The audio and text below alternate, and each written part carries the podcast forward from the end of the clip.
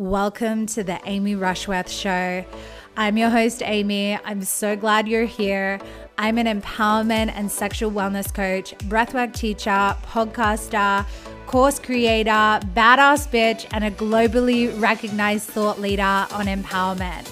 And I'm here to help you if you're ready to fuck off the rules and create a life of unashamed, unapologetic pleasure and deep, deep confidence. I have a burning passion for the taboo and naughty areas of womanhood that we're not supposed to talk about, such as sexual wellness, bold self expression, defying social expectations, and so much more. The topics that we're typically taught to shut up about or be ashamed of are the conversations I live for, and those are the kind of juicy, soulful chats that are going down on this show. My intention is for you to step into your most outrageously free, unapologetically expressed version of you. So if that sounds like a vibe, let's fucking go. Are you ready?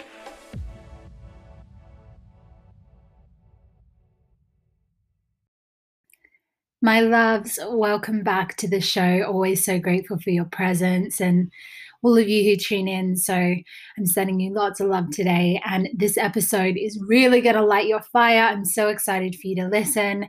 It is sponsored by one of my favorite brands, the Happiness Planner, which, as I am sure you know, make the most incredible journals and resources. And they have an app as well all centered around personal development, confidence, manifestation, self awareness. And I mean, who doesn't love and always need another journal?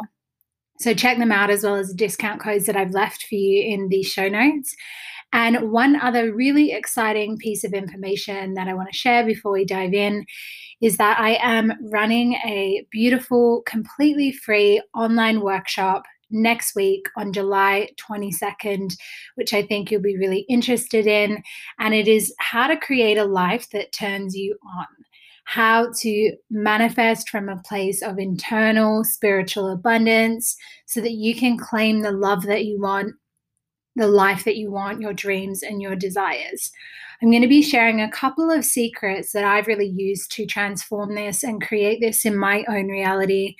I'm going to talk about how we break up with your inner critic and disown scarcity narratives that limit the path to your higher self and your awakening.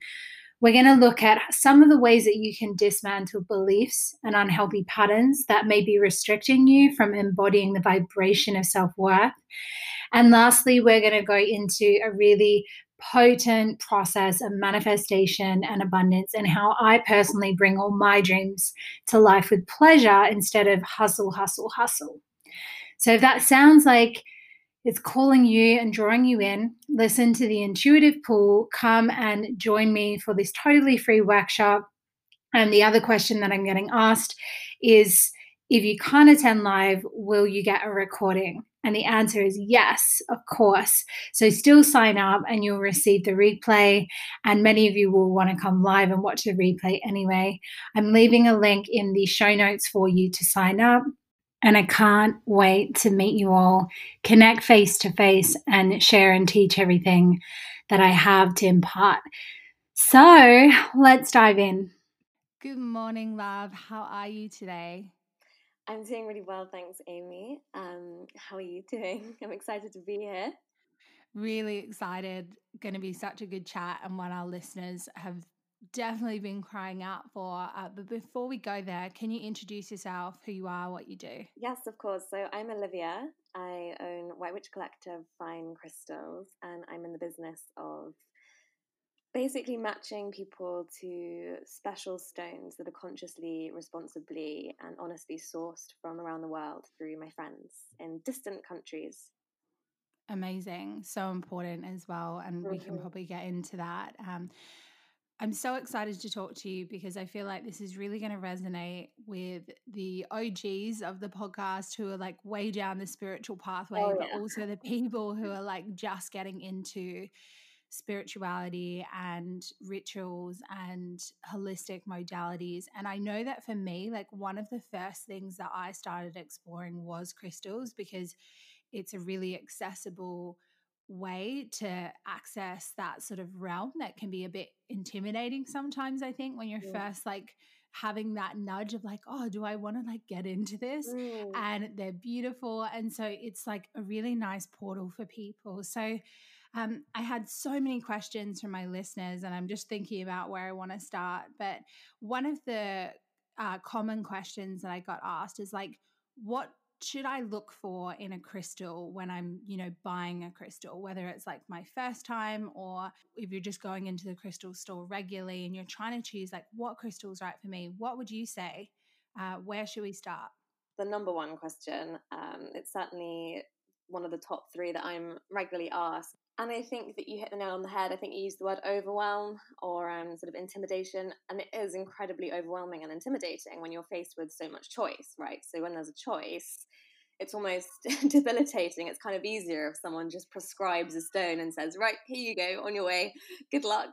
Um, but really, it's not as simple as that. And ultimately, there is a huge choice. There are so many stones on the market. I think that to be honest, it's best to keep these things simple. Um, there is a huge tendency to overthink when you're dealing with things of a spiritual nature. Somehow we kind of attach way more significance and importance to things when it's to do with the soul and the body and the mind and the sort of holistic healing approach to your journey through life. So that just kind of muddies the waters and you start overthinking yourself and you're you're finding yourself down a rabbit hole googling crystal meanings so, really, I think it's best almost to just disregard what everyone's ever told you about crystals. I know that sounds counterintuitive, but because there is so much preaching out there, as I'm sure you're aware, I mean, in the spiritual wellness community, it's like yeah. my way or the highway.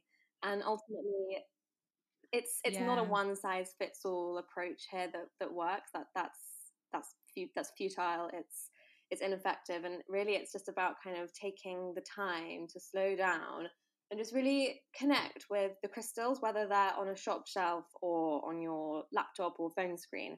And this is a natural. This is like a little little separate point on a tangent here, but there's no there's no difference between holding a crystal in person and really really tuning into it on a phone screen if you're online shopping.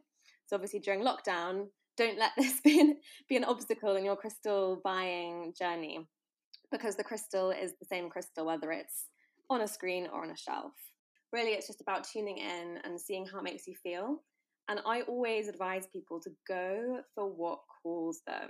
Just go for what calls you because there's a reason that something is resonating with you. Um, in the same way that you know when you're hungry or when you're in love, you're like you know when you know, and you get that with crystals. So I would just feel them out, play around, um, maybe meditate on them. You know, get a photo up of one that you like on a shop and put your phone in front of you, and meditate on that, literally sleep on it. Um, you know, buy a crystal if you like it, and then put it under your pillow and just kind of work with it in your dreams and just see how it affects you around bedtime. I find that bedtime is an incredibly powerful, potent time. Um, it's almost like a time of revelation. You're sort of your senses sort of are heightened you're you're relaxing you're kind of closing the shutters down ready for the night. And i feel like lots of spiritual messages can kind of come through here. So you'll know pretty quickly when it begins to get dark if the crystal is right for you. So yeah i mean there are other sort of ways to choose crystals. I mean people often refer to the chakra system all of the energy centers dotted up and down the body each corresponding to a certain energy sort of vibration in that physical space so, for example, like a really classic example is rose quartz. People often think, ah, okay, I need a crystal to resurrect my relationship with my partner or um, heal a broken heart, yada, yada, yada, rose quartz. But the thing is, is that, you know, rose quartz is marketed, it's known, it's been revered for years. I think Cleopatra in ancient Egypt revered rose quartz for its properties of sort of mending the heart and its sort of fertility and romance um, energies. But it might be that you need a completely different crystal in order to do the groundwork before you can work with a, a sort of a traditional love stone. So, for example, you might think, okay, I need the rose quartz, let me add it, go and order some online or start browsing in a shop, and you might find yourself completely pulled in the opposite direction towards smoky quartz, for argument's sake. And this is because there's so much more work yet to be done that the smoky quartz can facilitate that the rose quartz cannot yet. So again, this comes back to the point I made at the beginning about always going where you're called and kind of disregarding what you've read, what you think you know about them and their traditional metaphysical properties and healing benefits. Just keep it simple and and tune in and, and go where you're called.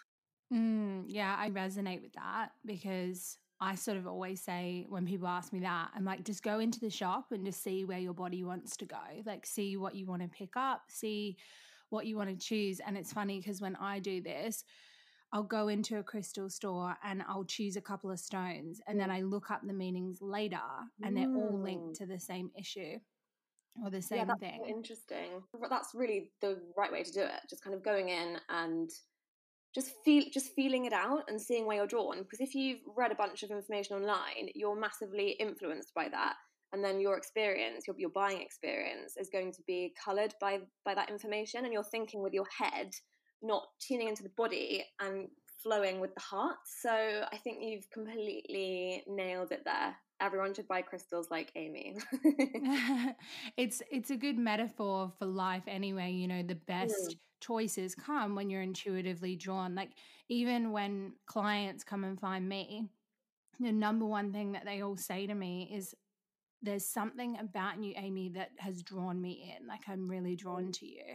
And that's their intuition. You know, they're not thinking about, oh, what is the price uh, what is the structure uh, do i have time like all of these constructs they're like there is something in my body pulling me towards you and they always feel a little bit creepy when they say it because they're like it's so weird but you do get this pull towards things towards people um, and the really other interesting thing that you touched on was you know can you choose the crystal through the screen versus you know in person? Is there a difference? And that's a really interesting myth that I think people have or think about or believe is that you know the energy is different when you're uh, meeting someone or choosing something through a screen but actually mm-hmm. it's all just energy like some of the deepest energy healing that i do is through a screen and it's the strongest and it's the most intense you know as the facilitator so if anyone's i guess concerned about that it's like energy is everywhere.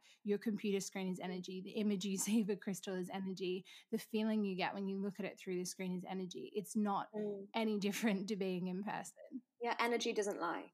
Energy yeah. doesn't lie. I completely agree with everything you're saying. And yeah, thank you for reaffirming what I was saying before about this because you make a good point about other things you can do over a screen, like you know therapy sessions. I've been having EMDR therapy for the last three months over a screen, and it's been incredibly transformative and transcendental. Even though I've never met my therapist in flesh and blood, um, and you know you think about um, I don't know like a, a, text you get from a friend and something's a bit off, and you know partner, and you just you know even from emails, you know cold emails, unsolicited emails from people that you've never met before who are sort of pitching to you or you just immediately sort of tap into the energy that was imbued with that message before it was sent, and you can really get quite a crystal clear, if you pardon the pun, um, sort of picture of someone's vibe just through just through words on a screen, which is even less information than you know a whole crystal with images and you know a big descriptive write up and detailed information about it. So yeah, I hear you. Yeah, it's the mind that wants all this certainty and all this security, and the body doesn't need that. The body feels it. Uh, but another question that I got that was really interesting, which I was laughing at because I was like, this is hilarious. Uh, crystals randomly disappearing. Okay, so this happens to me all the time. My moldavite always goes missing. And for anyone who isn't familiar, moldavite's like a really, really powerful crystal. Like you probably shouldn't have it around if you're really sensitive. Um, and I have this tiny little moldavite and I use it for like really deep spells and manifesting really big things. But anytime that I look for it, I can never find it. And then it appears like when I'm ready again um, in the places that I've looked for it. So uh, do you have some sort of explanation for this or like stories that you can share about this, Olivia? Yeah, so it's, it's a really interesting thing, isn't it? It seems to be a bit of a, a phenomenon that happens to all of us with crystals. So they do say that when a crystal goes missing, it's because either you're not paying close enough attention to the messages that it's here to teach you. That's my own take. Um, but then other people argue that it's because it's taught you everything you need to know. Um, so I keep going to rose quartz. I keep reaching to this stone as a as an example here uh, because everyone's so familiar with it. It's such a, a popular stone. Um, so we'll roll with it. So for example, with rose quartz, if that goes missing, if you've been working with it hard enough and really sort of spending time with it, just hanging out with it, meditating, sleeping with it under a pillow, bathing with it, you might find that it's it's kind of just it's it was here and it's gone and you've taken all you could from the experience with it. It's a bit like people. Um, going back to sort of energy, I always find that when people remove themselves from your life non-negotiably, like crystals, it's because they they were here to teach you a lesson and you've learned and you're, it's time to move on. And in order to make room for new, fresh energy, new lessons, you must release the old to make way for that that newness. Um, and I do feel like this can be the case with crystals.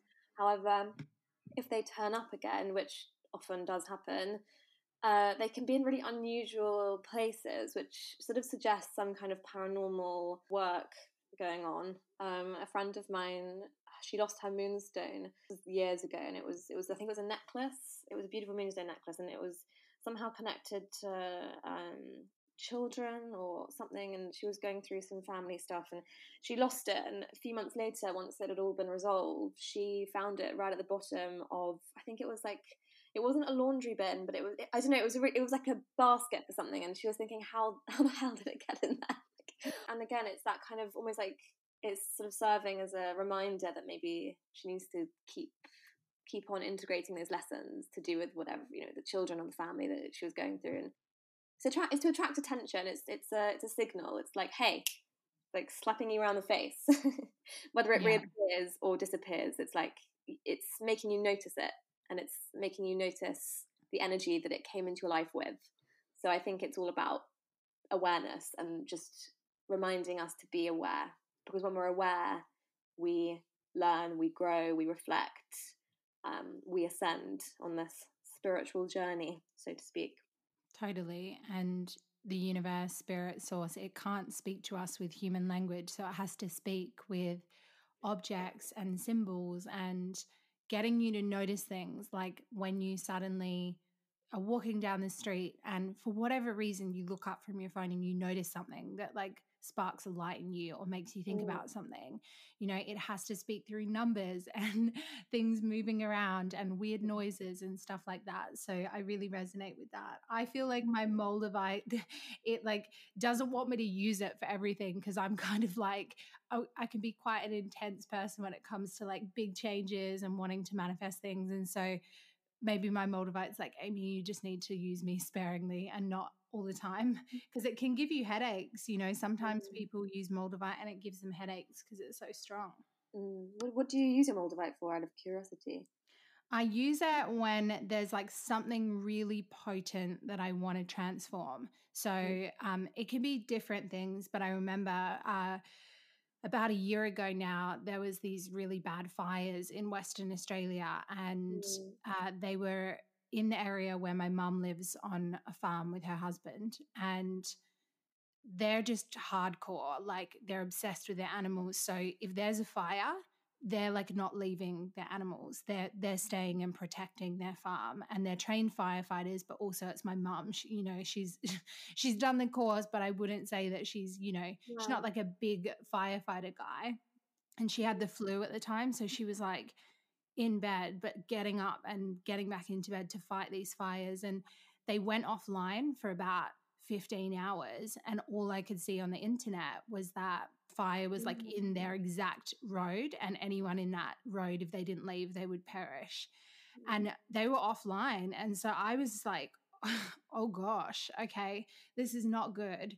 And so I got my Moldavite out and I was just wearing it around my neck and I just set the intention of like please transform this for the you know for the health for the safety of them mm. um, and then it worked out all fine it like missed their property even though it was like literally right next to it and uh, then I'll use it for other things, like if I'm about to create some sort of really big transformation, or I have something that's really stuck, like a pattern or an imprint that I'm struggling to move through. I'll sort of invite Moldavite to help me out.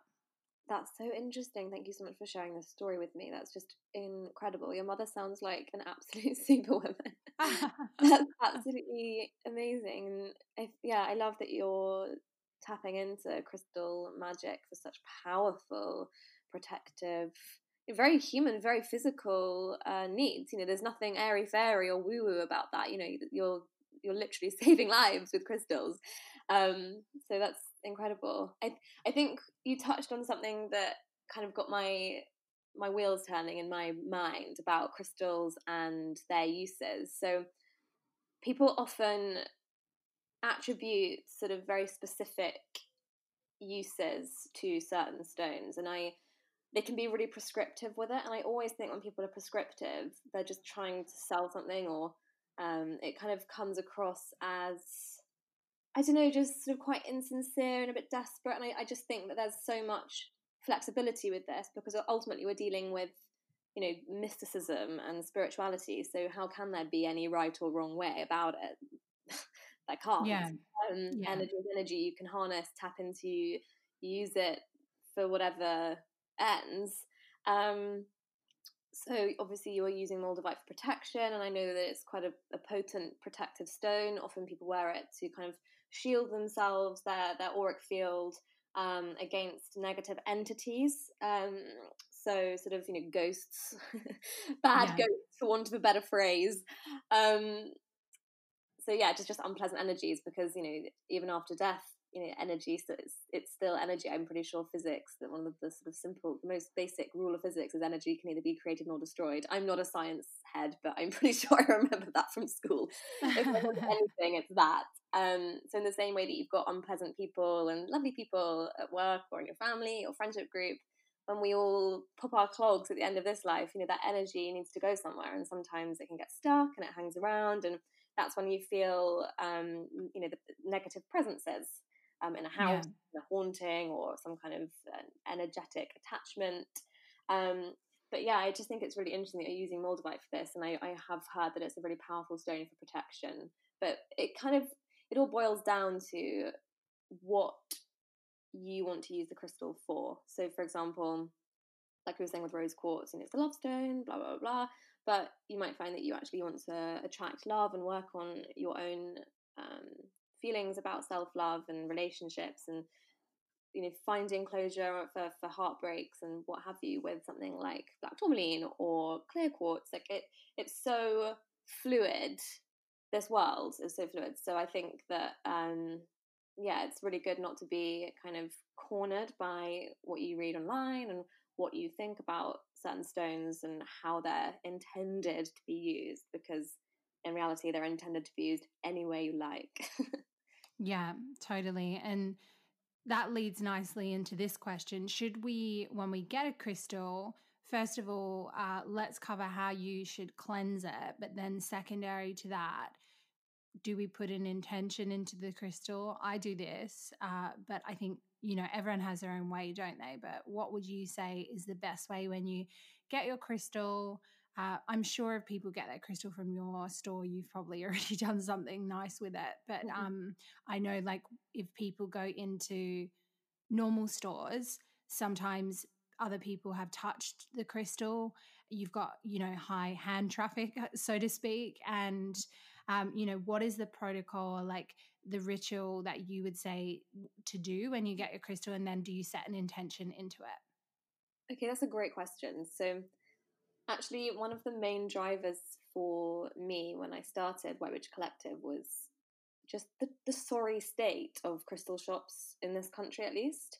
I don't know if you've been to many, but the majority I've set foot in just feels so depressing. Like it's it's almost like visiting like an animal sanctuary. Like they're all like a, a, a battery farm for hens, chickens. They feel like you've got all these hundreds of crystals like cramped and crammed onto shelves and I just, I mean, they're literally collecting dust. I mean, I, I sort of picked pieces up, and they, they were sort of literally coated in fil- thick films of dust. And I was thinking, oh my god, you poor, you poor beings, you poor no one's looking after you. And I kind of just, it makes you want to adopt all of them because they are beings. They are sort of, they feel like living beings. They're like houseplants or pets in that in that sense. So you do feel like you want to really treasure and like nourish them energetically. So really, I set White Witch Collective up because I was just so outraged at how crystals were being treated in physical brick and mortar retail spaces. I love that phrase, high hand traffic. there is a lot of touchy feely going on in shops, and you know, you don't really want to bring something into your space that's been handled by so many people. However, I think that it's again, it's kind of all about just tuning in and checking it, checking in because you might buy a crystal from a store that has been handled a lot, but it feels okay I mean, it might just be a nice thing to do anyway, just in case there's sort of lingering negativity around it or it's taken something on board from someone that was having a bad day. So it is quite a nice sort of, um, like sort of house, it's like household admin, isn't it? It's like you get in, you just, yeah, wash your hands, wash your crystals and get on with your day. So I think maybe it's a, it is a, a good practice to get into the habit of doing. Um, mean, when it comes to the cleansing, I personally like to use sacred smoke. So often I will use, um, I, well, personally, I like to use my own homemade um, smudge bundles from the garden. So actually, I, I need to harvest all the lavender. It's July. What do you put in your own uh, smudge bundle? So I put lavender, and you can basically use any herb native to your country. It's just quite a nice thing to do in itself, like as a little ritual, making your own smudge stick. So I use lavender, thyme, garden sage, roses, and then you just kind of let them, you, you bind them with twine, hang them upside down and let them dry, and then you can put fire to them and create a little smudge stick. So I also sell, uh, so, sorry, I'm just looking at my cats coming in. Hello. the cats the cats always come in to the show when we're talking about really like spiritual stuff and i've said this on other episodes they're like spiritual beings it's like whenever you get down on the mat to do yoga suddenly you're just like a cinderella sort of princess with all these animals yeah. so white i should say is better like all these little like garden gnomes and cats and dogs and birds flocking to you. Um, but yeah, we do do we. I well, one of my favorites is also sustainably sourced white sage. We sell pieces of this from Juniper Ridge in California, and it's just gorgeous.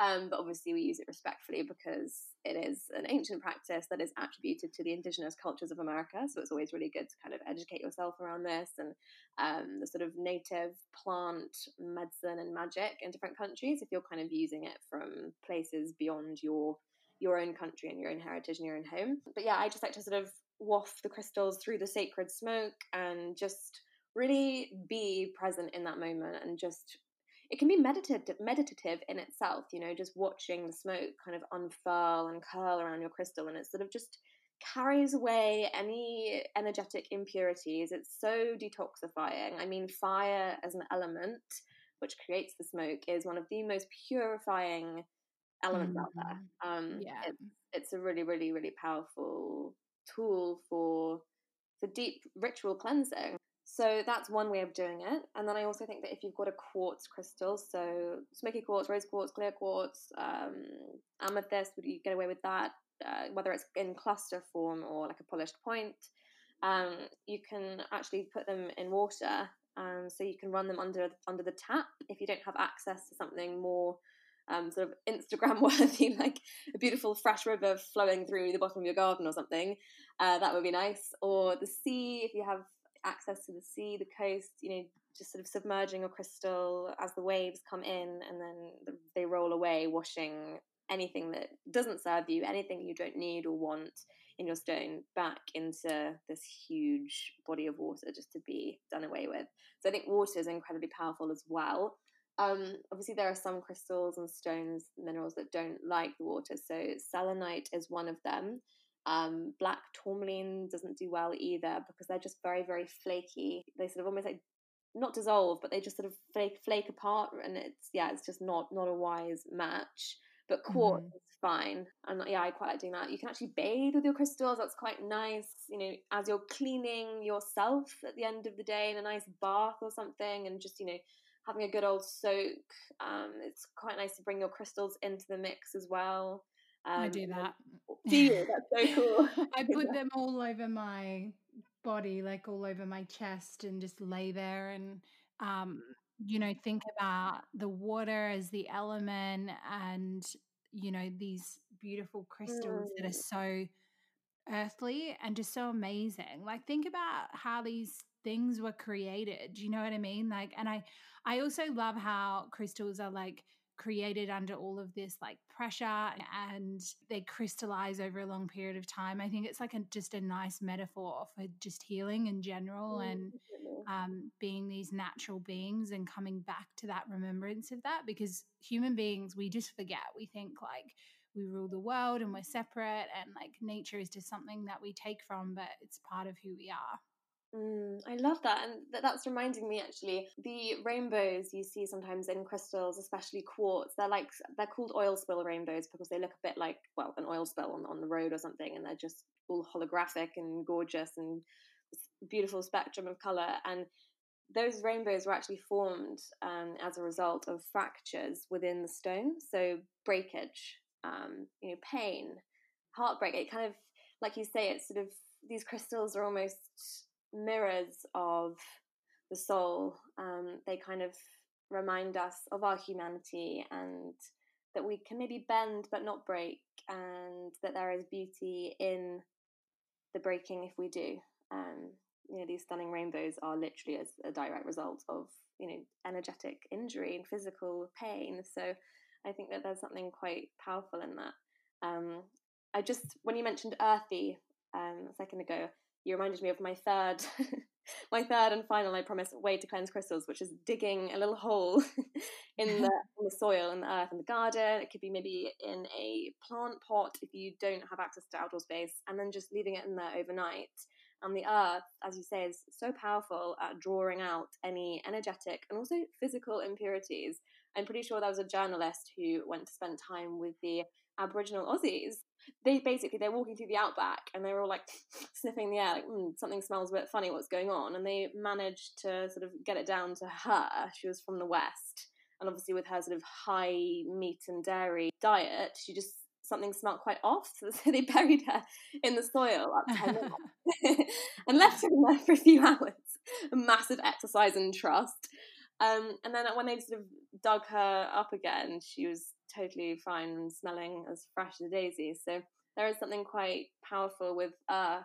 It, again, it's kind of it's, it's using the elements around us, isn't it? Like you say, we've got the water and the bath, we've got um, the smoke in the air, and we've got the fire uh, with the smudging that causes the smoke, and we've got the earth. So there's a really nice sort of simplistic balance here, just by sort of tuning into our natural world and using the elements as cleansing resources for our crystals and ourselves.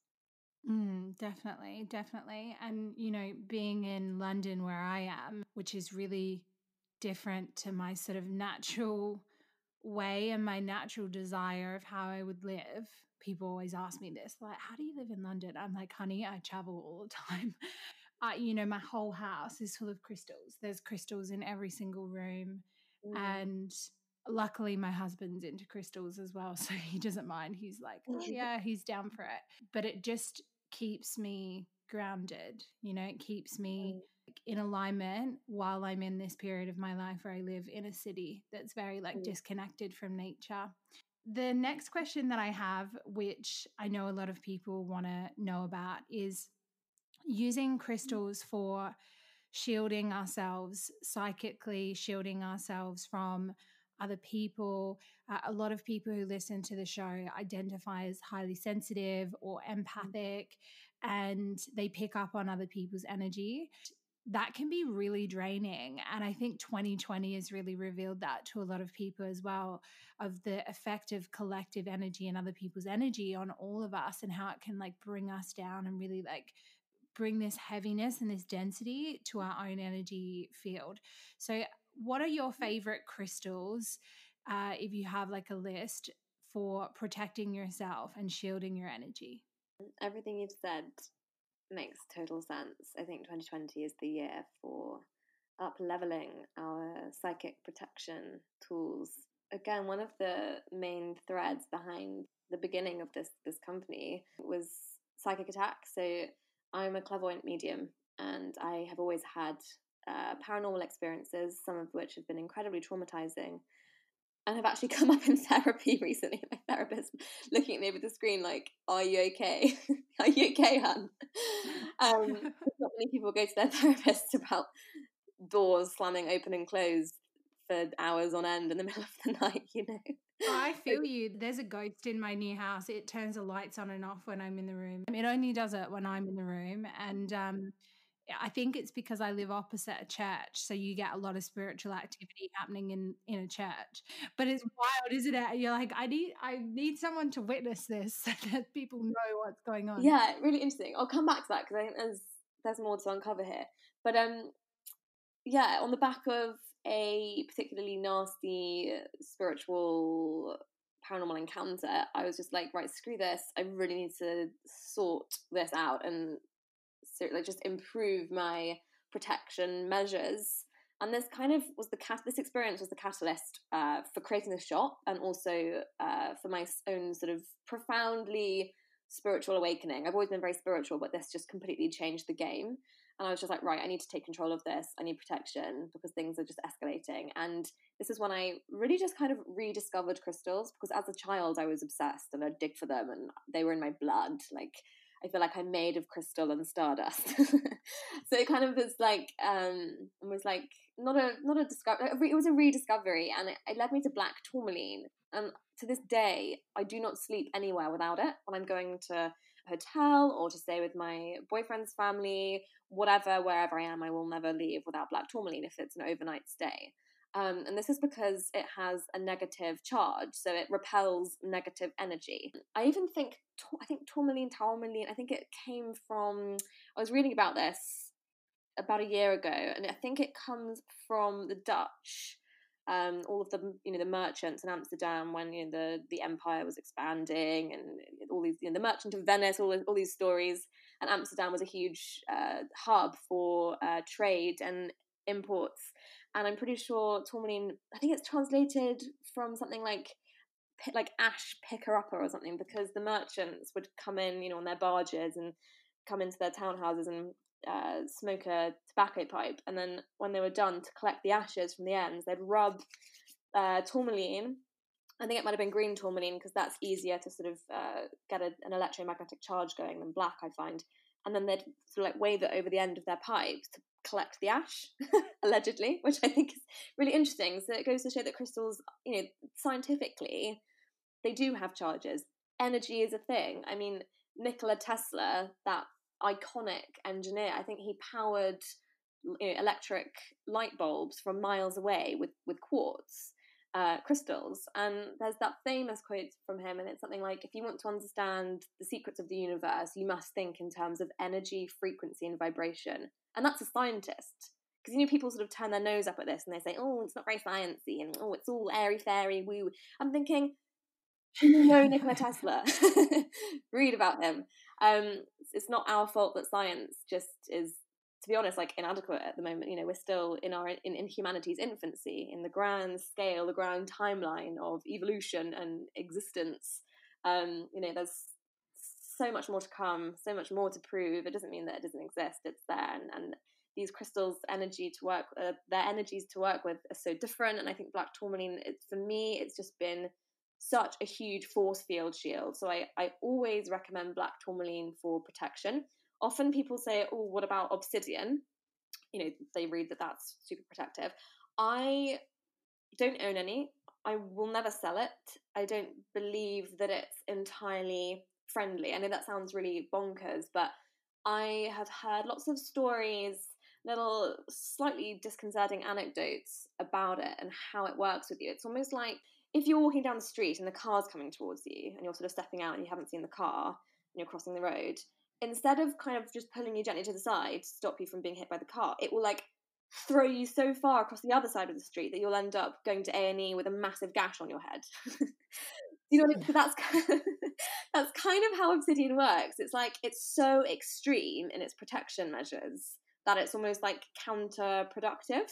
So black tourmaline is just as powerful and effective, but really gentle. Yeah, that's really interesting because quite a few people who are in the uh, sexual empowerment space that I'm in, uh, they use like wands and things like pleasure wands, and quite a few of them use obsidian wands. So they're obviously like putting then that in their pussy. Do you know what I mean? So I don't have one um, made of obsidian, but that's interesting to hear because it's like making their orgasms really potent or something. But yeah, interesting.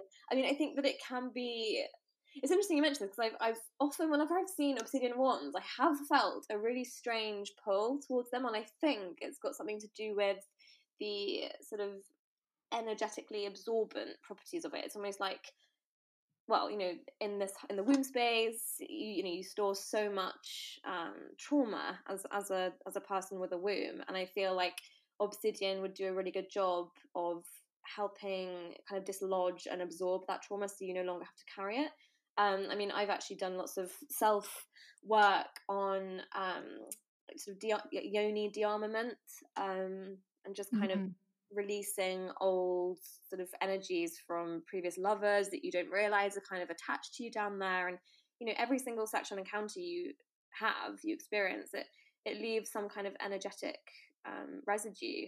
And yeah, I think that obsidian could perhaps work quite well because it is quite absorbent. But yeah, as a protective stone, I, I just think it's it's a lot to work with. Like it's it's it's really heavy. Um, I mm-hmm. think I would always advise people to approach it with caution and not jump into using it. Um, I mean, then again, of course, it comes back to going with your gut. And if you really feel this pull, then I would probably recommend you explore that, but just very carefully um, and with an open mind. So I think Black Tourmaline is just like, she's your gal. Like, she's amazing. I swear by by by her. I just I wouldn't. I I I mean, she takes all my boxes.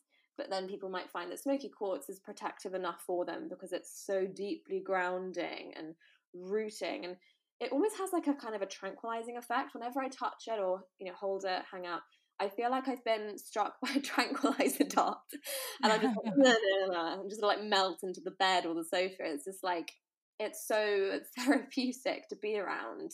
And I think it's because of its coloring and its pigmentation, and it kind of just draws the energy downwards to the root chakra and the earth star chakra the soles of the feet, in these dark colors, these earthy, reddy, muddy tones.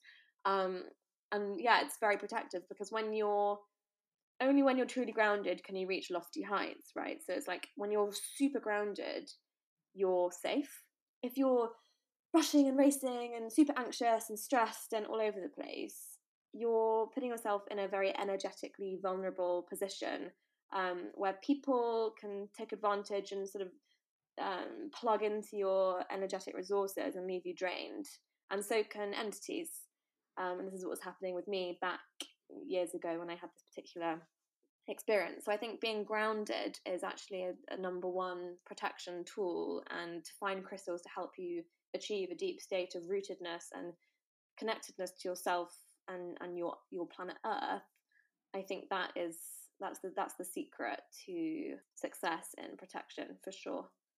Yeah, I think especially if you have anxiety and you're a bit flighty, so you're up in those higher chakras, you're up in your head. Mm.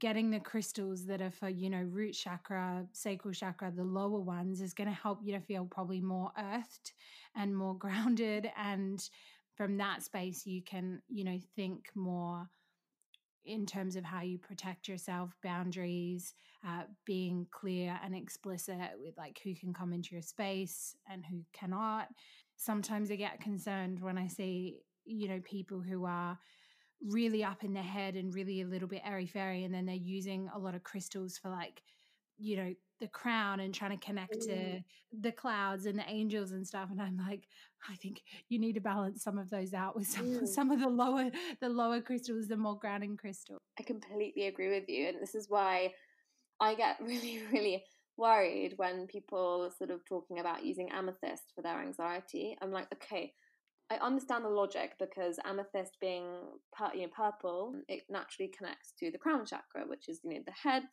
and you know, therefore you know, matters of the mind like anxiety. And it, yeah it's like sort of adding fuel to fire. It's so stimulating and so activating that it's it's like you don't need that additional energy there. You're already activated af like yeah, it's all about bringing it down turning it down tuning into that root chakra and the feet. I think the feet are so important. So whenever i'm feeling like i'm like spinning out i will maybe you know walk around the garden barefoot you know do some earthing or if I can't do that, or I just it's raining or whatever, I will put black tourmaline, a piece, one piece for each foot, at the soles of my feet, and I'll sit on a chair. I'm doing this now. I'm taking my slippers off.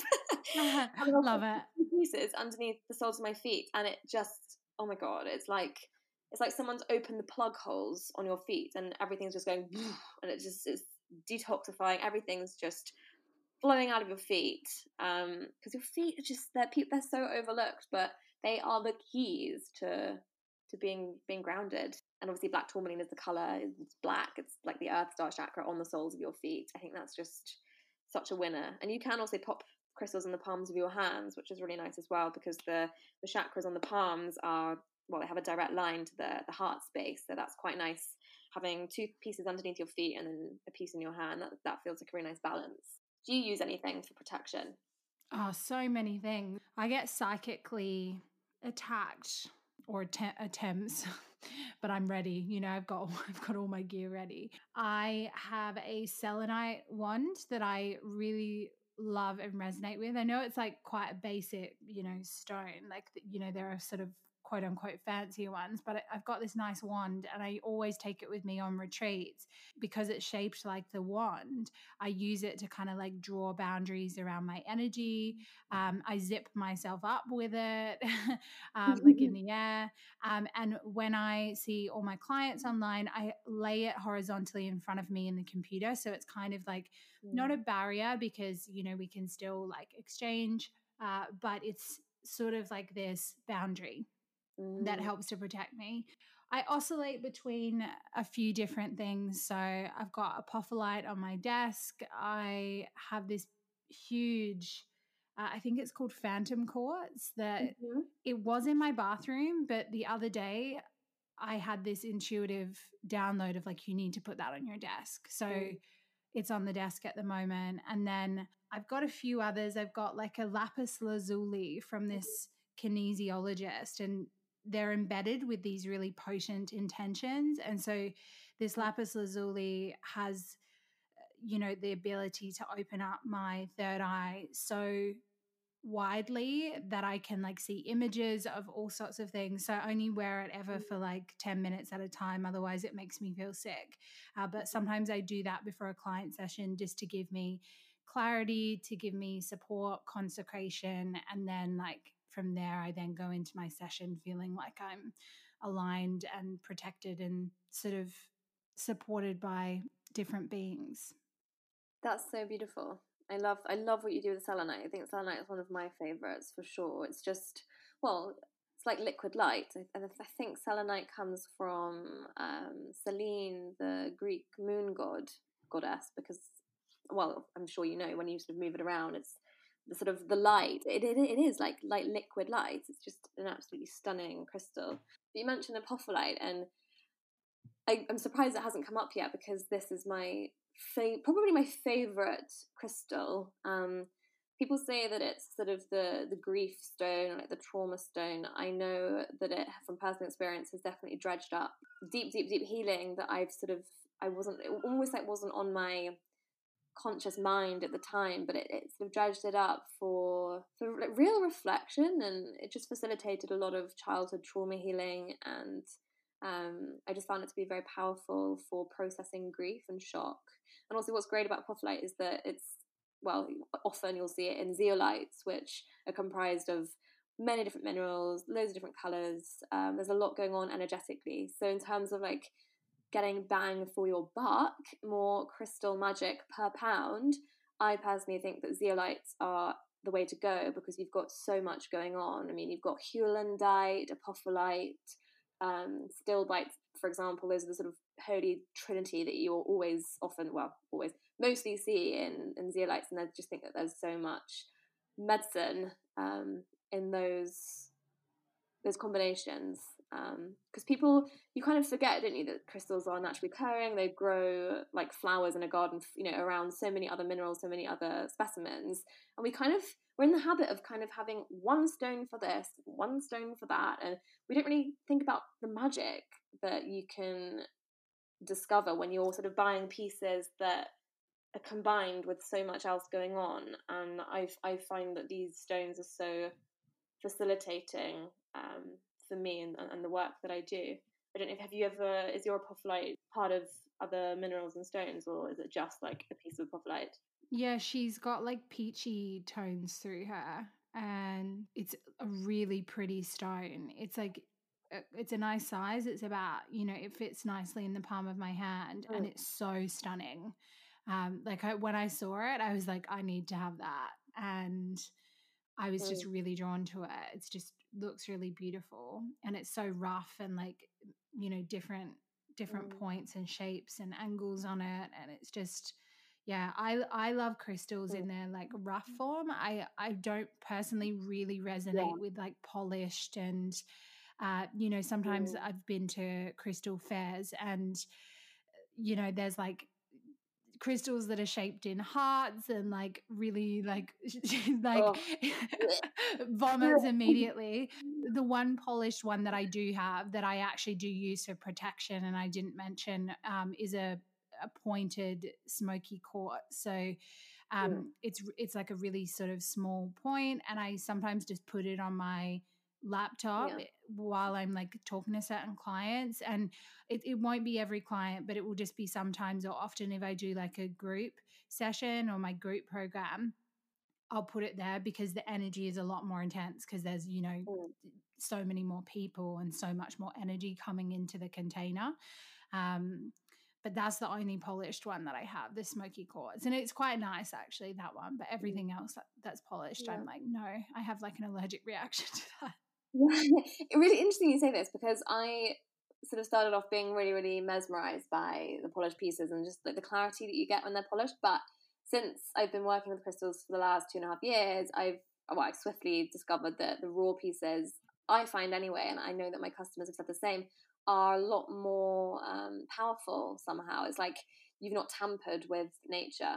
Um, they've not been refined or processed, so they're just kind of fresh from the earth as nature intended kind of thing. And I feel like in a way it's a bit like organic food versus pesticide sprayed food. Do you know what I mean? It's like yeah.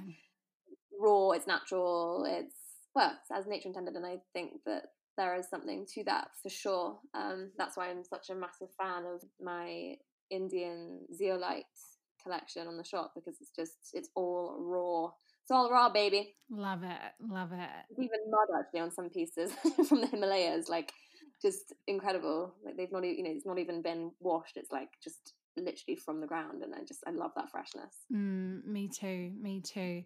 So tracking back a little bit, you were talking about de-armoring, which I'm super into as well. And I actually did get a question from someone inquiring whether it, are there certain stones that are you know good for sex whether that's like using them internally like inside your yoni for de-armoring or like removing trauma from that space or even just in the bedroom like if you're trying to kind of have ignited sexual experience with your partner or even with yourself and I also get asked often about like what crystals can I use to activate or nourish or heal my sacral center. So, do you have any insights on that?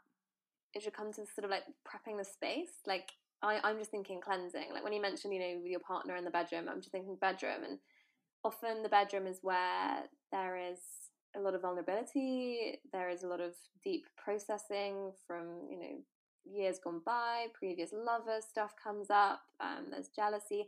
You know, think about all of the pillow talks you have with partners in, in you know, in the bedroom under the cover of darkness. Like sometimes the most profound conversations you can have with a person happen in in the bedroom and there's so much energy that is kind of stored there and that lingers there and you know you argue in the bedroom people have huge blowout fights in the bedroom. I think that the bedroom's like the the heart and the and the yoni of of a relationship so to speak. So i think before adding more energies more crystals to that space it should be about just like opening all windows and burning some incense, like or you know like a, a smudge sticks actively walking around with a stick smudging away any stagnant energy that doesn't serve you guys. Watching it flow out of the window and it's, it's really important to open the window because this old stuff needs somewhere to go.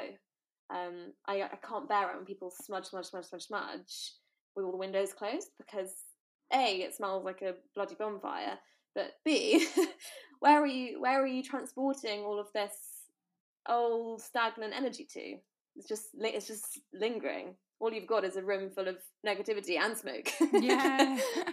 um, I saw I saw a hilarious meme about that, and it was like when you sage and you don't open the windows, and it was like all the spirits were like running around in this room, like going crazy, and it's like need somewhere to go oh my god, that's so classic. My landlord in my old flat in Bristol, honestly, like she, I think she thought we were absolute like pot junkies because the weed, uh, weed, um, sage does have quite a sort of herbal, suspiciously it does, herbal, it does. Uh, whenever she came to like drop something off or like check in, I'd feel really sheepish opening the door, especially if I'd literally done like a massive cleanse because it just smelled so suspicious. um, so yeah, I think cleansing your space before having any kind of intimate moment with a partner is really important, and it just the the energy of that space feels completely different once you've done that, and then and only then I think you can start thinking about inviting fresh energies that vibrate with the pulse of life into that space. So I think before Chris, well, in tandem with crystals, I think fresh flowers in um, you know Far Eastern feng shui, fresh flowers are such a huge, huge injection of um, vitality and abundance and, and love and life into a into a home. Um, so I think fresh flowers in a bedroom are so important, and um, the crystals I would choose again. I'm going to empower you guys who are listening and, and say, you know, go for what calls you. Like maybe meditate for 15 minutes um, and before dropping in, just kind of ask yourself or your guide, say out loud, please reveal the, the crystal that is meant to step into my life to facilitate better connected sex with my partner. The words will come naturally, just just let them come. And it might feel strange kind of addressing an empty room. it took me quite a while to get used to because I like to when I'm cleansing and smudging, I like to speak to the space um, in quite an authoritative tone, just so you feel like you're getting, you know, extra. Um, there's, there's it feels like there's a lot more uh, impact when you're speaking um, mm. as you're doing these things. So, for example, I'll I'll say only energy is vibrating with love and light are welcome in this space. Any energy that is negative or does not serve my highest good, be gone. You're not welcome here. And then I just kind of imagine it flowing out of the window with the smoke and letting the universe take care of it and transmute it from dark into light, from negativity into positivity. And I just, eh, I think speaking and like really finding your voice through these practices is what it's all about because at the end of the day, you could be filled, you could be in a room filled with rose quartz for love and fresh flowers, and you could have cleansed for a whole hour. But if you feel sort of uncomfortable speaking your mind, speaking your intentions to that space, or if you feel a bit silly doing any of it or self-conscious, it's it's it's not going to work.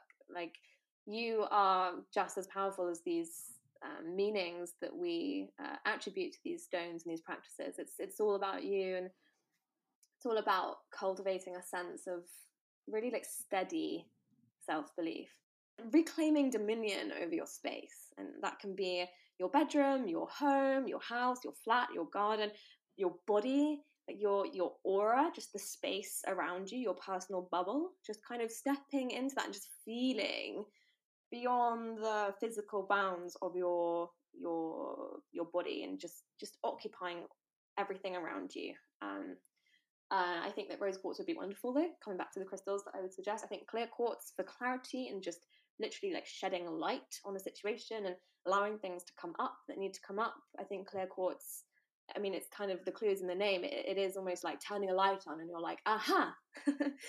clear quartz kind of facilitates aha moments. So I think that would be lovely to have. I think black tourmaline, apophyllite, or peach stilbite for the heart and womb chakras.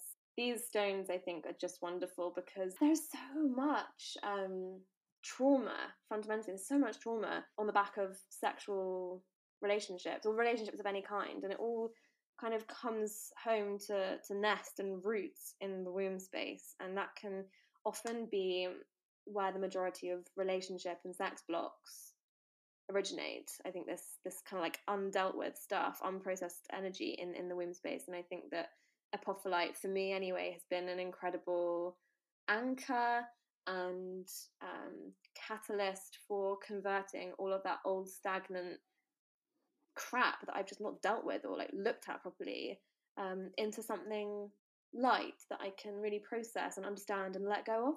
Yeah. Apophyllite helps you let go. It's the stone that it like it ungrips your hands and like lets your palms fall open to receive all that is good in life. I think that would be a real tonic, to be honest. In in a bedroom, I have apophyllite in my room and it's in my bathroom.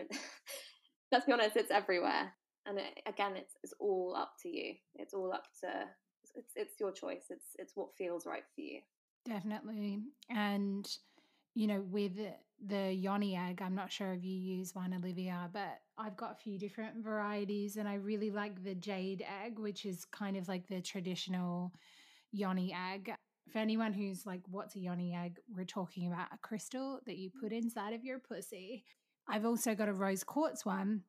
However, that can be a little bit intense, I think, if someone's first starting because your womb and your heart are linked. And so if you haven't done like a ton of work around like clearing your womb or any trauma that you're holding there or any trauma or grief or crystallized unprocessed emotions around the heart, which like let's be honest, most people have, uh, it can be very intense and very emotional to start with a rose quartz egg. So um, I don't know. Do you use an egg? No, I don't. Not yet. Purely because I. it sounds. This is like so off-brand, but I have a I have a really difficult time with tampons. I just like I can't deal with anything going up there unless it's sex. Like I just I don't know what it is. Mm-hmm. Um, I'm just I'm not at that stage yet, but it's something I'm working on. I mean, I mentioned I'm sort of de-armoring, and, and this is exactly what I mean. It's like I'm not at that stage yet, but I would love to be able to be more comfortable with that.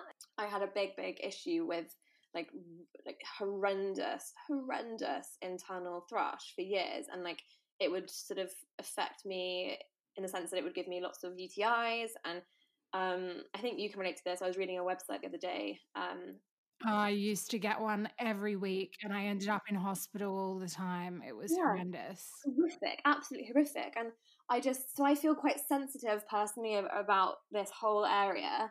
Um, so yeah, I think it's really, it's good to be careful and cautious about the kind of composition of the stones that you're inserting.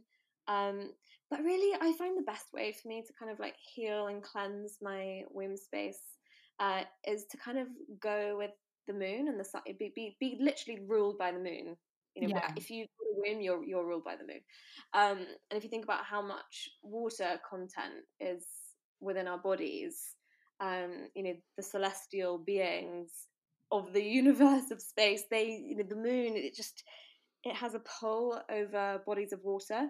So if you think about how it affects the tides and the waves and the oceans and you know even lakes just think what hold and power it has over your body being, you know, of such a high water content. So I personally like to really, really get into my moon cycle. Um, and you know, when I when I bleed, I just kind of channel everything that I'm ready to release into that.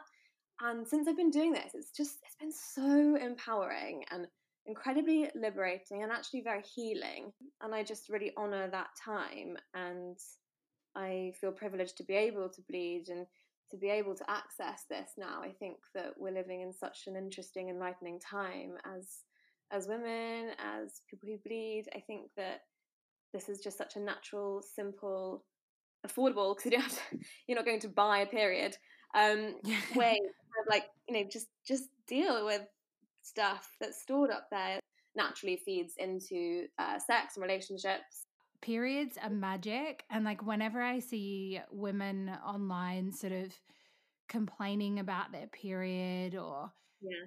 their symptoms like of course like you know i have sympathy because i don't want anyone to be in pain but i'm like i just want to like scream at them and be like your body is talking to you uh, because yeah. you know the period is you know i don't even like using that word really but you know like your bleed is is this beautiful chance to release so much every single month mm.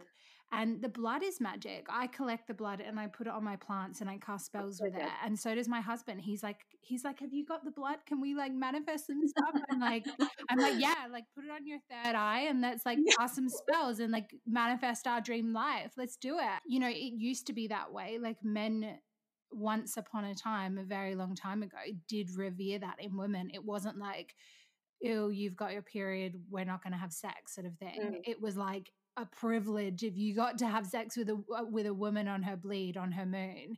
Mm. You know, it was like magic. It was considered mm. this potion of magic and the ethereal realms and uh, you know you could put it on the plants and they would grow better and like so much stuff and it's just it's such a shame that we've forgotten this but i feel like very slowly we're starting on some small level, at least in the spiritual community, to reclaim this?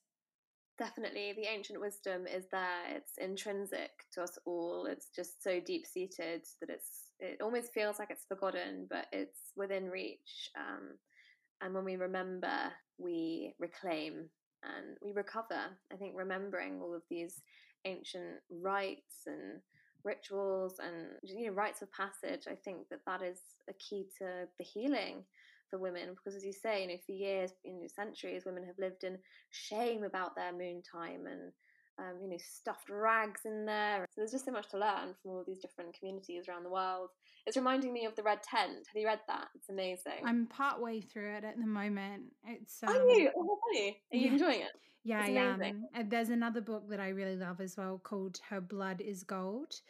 And mm. it's really old and like the cover of it is like a really I think the font is like Comic Sans or something ridiculous. People always check with me. They're like, "Is this the one?" Because they know that I'm like into like design and I love like the aesthetics of things. They're like, "Is this really your recommendation?" It, I think it was written in the 80s or 90s and it's like it is an amazing book and it teaches you about uh, you know reclaiming the shadow emotions that come through when you bleed instead of disowning them and being like oh i'm in pain i'm a i'm being a bitch i'm being crazy uh, yeah. i need to slow down it's like that is the gift you know if you if you embrace it first of all the resistance becomes less and so it's less painful and when you lean into the pain, there's usually amazing intuitive messages there for you. I mean, I've channeled so many creative ideas during my period. Mm-hmm. Like, I don't exercise them during, I put them into place after. But we never give ourselves permission to slow down. We just disown yeah. it or think it's a nuisance or hate it. And then, you know, we're mm. disregarding every single cycle. Mm. This magic yeah, and that's just respecting the entire lineage of women that you that have come before us, and I, it's doing a disservice to womankind to not yield to the cycle and give into it and this is one of the huge pitfalls i think of you know the modern day workplace and you know we we talk about feminism and you know smashing the glass ceiling and female ceos but at what cost have they reached these heights? Because my Reiki master teacher, who actually held paid NHS positions in huge hospitals in London and Bristol, you know, so there's nothing woo woo about Reiki anymore. But The NHS recognised it. Thank she would treat. no, it's amazing. I bow down to her. But she was saying that she, in her in her sort of therapy, in her sort of healing career, the majority of her clients were women who were sort of trying to conceive, sort of 30s, 40s, um, career women, and it's almost like their bodies had just kind of energetically and then physiologically and physically adapted to the you know very very masculine energies of these environments to the point where their, yeah. their menstrual cycles had, had literally like stopped functioning it's almost like women have felt like if you can't beat them join them you know through all the adversity that they've faced in the past at the hands of the patriarchy it's like just you know i'm gonna you know gonna gonna gonna be a career mom like you know i'm gonna do my you know climb climb to the ceo positions and just work work work and hustle and smash it and all these phrases are actually really counterproductive because you are literally impacting your reproductive system. I feel like productivity and reproductivity are so inextricably linked. And if you don't have a balance and if you don't listen to your cycle and give into it, give into the fatigue and the exhaustion and the, the need for downtime that like claws at you at your desk, you're damaging yourself really. Um, I know that it's a privilege to be able to um, clock off and rest when you need to. Lots of people can't do that, and they do need to be at their desks working and um, you know grafting away. But I just wish that the professional landscape would shift to accommodate moon time and moon cycles. I I think yeah. it will happen. I think it's on the horizon. Um, but I just think it's so important for sure and being being about rest yeah i mean 2020 has taught so many people that like people who hustled hustled hustled who are now staying home have all sort of resoundingly had these insights that they were going really fast, you know, and it was really uncomfortable initially to be locked down because they weren't used to being still and at home and retreated and going inwards. And you know, it brought up a lot of like inner child healing for a lot of people, I think. And you mentioned feminism, which I think is interesting. Like, I believe, you know, that everybody is equal. But at the same time, what I do think is detrimental is when we try and say, well, like, I can do everything a man can do and we're the exact same because mm, we're yeah. not. We are not the same. Obviously, people fall on a spectrum. We have different people who are like, non-binary and different genders and like associate with different things but at the end of the day gender binary is a construct but what isn't is the existence of these two pole energies inside of us so yin yang mm-hmm. moon sun like yeah. whatever you resonate with and if you over amplify one you will create disease illness imbalance in the other and that will have a consequence always completely agree with you. And yeah, we are, the whole world is a spectrum, isn't it? It's masculine energy, feminine energy. I love your analogy of the moon and the sun. I think that's so wonderful. And it's, yeah, it's just about what resonates um, energetically. But I do feel like the world of work is 100% um, operating in a predominantly masculine uh, energy. It's target engaged, you know, head of the spear. Um, there's no kind of room for creative flow. Do you know what I mean? It's kind of this looking all around you and taking the world in and listening to the elements and spirit and being guided by your own intuition, this divine intrinsic birthright of intuition. Whereas the masculine is like pragmatic, practical, functional, um, like I said, like head of the spear. Um, and I just, it's impossible for someone however they identify, male, female, non binary, whatever, to operate 24 7, 9 to 5, five days a week in their masculine. That's just, I don't understand how we've been doing it for as long as we have. It's so unsustainable. Yeah. So, you know, the world is kind of created around that paradigm, yeah. isn't it? It's like created around like the yang, the yang, it's like generator energy. You got to have lots of energy to like you know, be in the same disciplined routine and committed to going to work at the same time every day on these constructed timelines that we live on and like feminine beings whether you bleed or not like whether you are like a cisgender woman or not if you resonate with yin energy uh you know which we all do on some level like even masculine men have yin energy if we don't nourish it, if we just totally ignore it, like it will create a problem, you know, whether we like it or not, whether mm. we're aware of it or not. For sure. Ah, so many big things. Yeah, it's a lot. It's a lot, but it's really fascinating talking to you. like you like we diverge from crystals. Totally, totally. So, uh, thank you so much for coming on and sharing all of your wisdom today. It's been amazing and it will be fascinating for our listeners. So, I really appreciate you. Mm-hmm. And where can they find you? Where can they find your store where you sell your crystals? Share all the details. So, whitewitchco.com is the shop. And White Witch Co underscore on Instagram is where you'll find me talking about crystals non-stop. Um, so yeah, I'd be really happy if you guys check me out, and I'm always here for crystal chats. Um, I kind of refer to myself as the crystal concierge, which I think is quite fun. Um, but yeah, thank you so much for stopping by, and yeah, thanks Amy for having me. It's been really wonderful to speak to you. Beautiful. Thank you so much. Beautiful human beings, do not forget you can sign up for that free workshop of mine on July 22nd. Create a life that turns you on. It's totally free. And the link to that is in the show notes of this episode, as well as all the other links to the happiness planner, our beautiful guest, and some of the amazing programs, services, and resources that I also offer. Thank you so much for tuning in. I hope this episode ignited you, expanded you, and enriched your heart, your mind, your life in some way. If it did, reach out on Instagram. My handle is This is Amy Rushworth, or you can head over to my website for all my courses, retreats, and magical offerings at amyrushworth.com. If the show feels like a vibe for you, make sure you subscribe. And if you have 60 seconds to rate and review, or even to just share the show with a friend, I would be so, so, so grateful. And it helps more amazing, beautiful people like you to discover this show and to improve their lives for the better.